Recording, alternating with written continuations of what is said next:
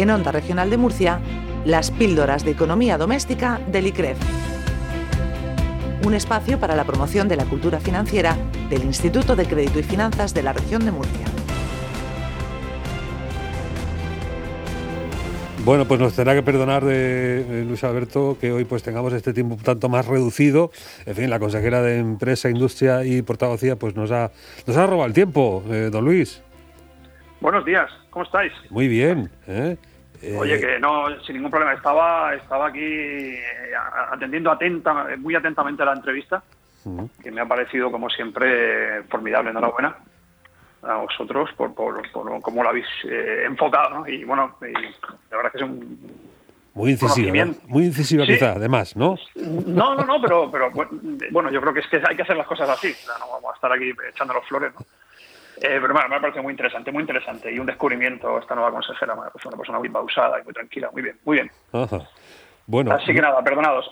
Nuestras eh, píldoras que se retoman, eh, que nuevamente pues vuelven a tener como objeto de atención en este caso el mundo de la inversión y esas características que podrían convertirlo en idóneo, ¿no? Si verdaderamente hay algunos atributos que pudiéramos, en fin, dar por ciertos.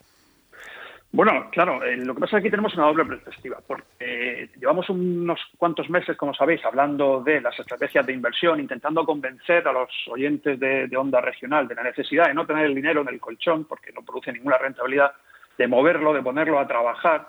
Y bueno, y hemos dado una serie de, pistas, de, bueno, de posibilidad de invertir en renta fija, en renta variable, en planes de pensiones, en fondos de inversión, etcétera, etcétera. Bueno, intentando que, que el inversor pues sea un inversor eh, idóneo pero claro, el otro punto de vista está desde la entidad financiera.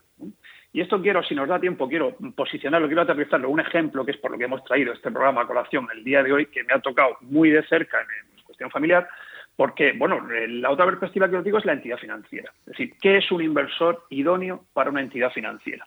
Pues para una entidad financiera, un inversor idóneo es aquel que sabe en qué quiere invertir y que tiene los conocimientos suficientes y necesarios para convertirse en inversor. De tal forma que, por chocante que nos pueda parecer, una entidad financiera no puede aceptar como cliente de inversión a cualquier persona. No puede. Y esto, insisto, eso es una cosa que este verano, fijaros, vamos ya para un año de programa, ¿eh? este verano, en el mes de agosto, por ahí, estuvimos hablando de esta cuestión. Pero es que, insisto, lo he traído de nuevo aquí porque, como os decía, pues esta semana pasada me ha ocurrido con, vamos, con, lo, puedo decir con tranquilidad y confianza con vosotros, con mi suegra. Una persona, mi, entrañable suegra, queridísima suegra, que, bueno, pues recibe una llamada del banco, oye, mira, pues tienes aquí, estamos cobrando las comisiones y tal, pero si contrata usted pues un fondo de inversión, de nada, de dos pesetillas, pues le quitamos todas las, todas las comisiones, ¿vale? Bueno, pues eh, mis cuñadas me llaman a mí, oye, tal, ¿qué hacemos? No sé qué. Bueno, pues mira, dile que te dé información. Me, me, pasan la información que le manda, le han propuesto un par de fondos de inversión, le digo, mira, está muy bien, me parece mejor este que este otro, pero no va a poder contratarlo. ¿Por qué no? Porque no, lo, no legalmente no puede contratar una persona octogenaria sin ningún conocimiento financiero, no puede contratar un fondo de inversión. Bueno, hacen la consulta a la entidad financiera y me vuelven a llamar. Oye, que sí, que dice el banco que no hay ningún problema. Digo, bueno, pues nada, lo veremos. La siguiente llamada me la hacen desde el propio banco, estando allí para firmar. Oye, no, que dice el banco que no, que no le pueden vender el, producto. Digo, bueno, ya lo dice, ya lo dice. Eso, insisto, porque desde un punto de vista de la entidad financiera no era un inversor, una idónea. ¿Y por qué? Pues que, porque gracias a Dios existe una directiva comunitaria de la que ya María Dolores habló la semana pasada, que se llama la MIFID, la Directiva del Mercado de Instrumentos Financieros, que a raíz en España, os recordaréis el asunto de las preferentes, año 2007, 700.000 personas afectadas en la, en la venta de preferentes, más de 30.000 millones de, euros que, se perdieron por ahí, ¿no? Bueno, pues a partir de, todo este lío se generó la directiva MIFID europea, la MIFID 1 y la MIFID 2, que entró en vigor a final del año 2017, que impide que la entidad financiera pueda colocarte cualquier producto de inversión. Bueno, o sea que incluso podría pedirse algún tipo de responsabilidad si las cosas salieran mal. Absolutamente, y de hecho lo estamos viendo en los tribunales.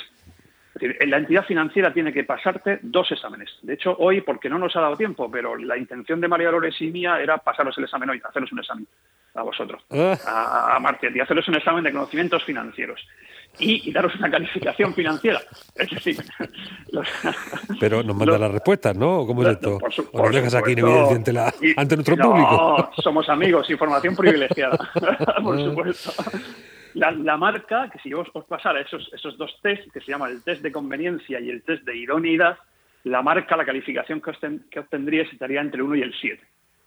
El 1 sería que tendríais un, bueno, pues un perfil muy bajo, un desconocimiento del, del de, la terminología o del funcionamiento de los instrumentos financieros, lo cual os llevaría a tener un perfil que se denomina muy conservador y el 7, que sería un conocimiento amplio del asunto financiero, os llevaría a tener un, perfil, una calificación de muy arriesgado. Entonces, entre muy conservador y muy arriesgado, esa es la, la clasificación que el banco tiene que hacer obligatoriamente de los inversores.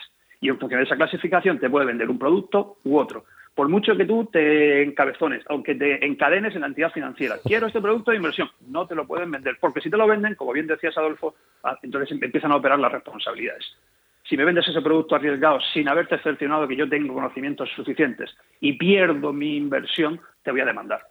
Y como te demande y pueda acreditar que no me has pasado ese test del que te estoy hablando, te tengo cogido. ¿Y esto no, nos privaría de, alguna oportunidad?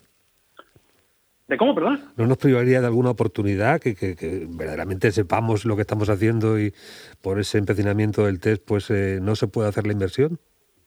Sí, sí, sí, no cabe duda, no cabe duda. Imagínate que un oyente ha escuchado las píldoras y dice, yo quiero invertir en renta variable 100%, porque además creo que la bolsa va a evolucionar en positivo, yo quiero invertir 100%, quiero un fondo de renta variable, o quiero invertir en cualquier producto financiero, solo realmente renta variable.